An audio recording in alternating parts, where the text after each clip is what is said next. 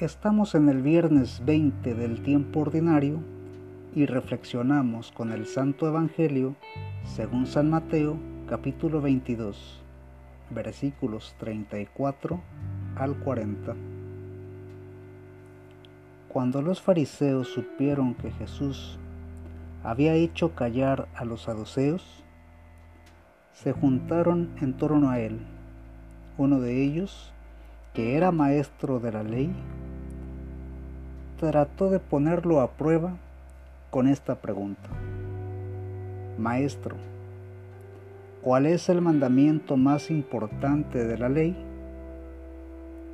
Jesús le dijo, amarás al Señor tu Dios con todo tu corazón, con toda tu alma y con toda tu mente. Este es el gran mandamiento, el primero. Pero hay otro muy parecido. Amarás a tu prójimo como a ti mismo. Toda la ley y los profetas se fundamentan en estos dos mandamientos. Palabra de Dios. Te alabamos Señor. Toda la ley y los profetas se fundamentan en estos dos mandamientos. Así que el que presuma de conocer toda la Biblia y no practique el mandamiento del amor, no debería llamarse cristiano. Dios es amor.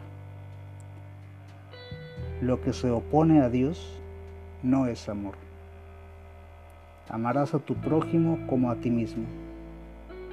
Los psicólogos hablan de autoestima, amor personal.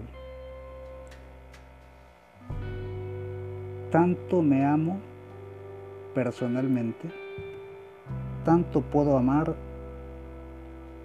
a quienes están a mi alrededor. Si la persona no se ama, entonces difícilmente podrá amar. Nadie puede dar lo que no tiene. Pero para amarse a uno mismo, se necesita descubrir el amor de Dios porque Dios nos amó primero. Si yo no me descubro amado por Dios, entonces no puedo amar porque no he experimentado el amor. Querido hermano, hermana, concluyo diciéndote, el que ama no daña. La invitación del día de hoy es a procurar el bien común. Así se transformará nuestra vida y la de los que viven en nuestro entorno. Solo ama y déjate amar por Dios. El Señor nos bendiga, nos guarde de todo mal y nos lleve a la vida eterna. Amén.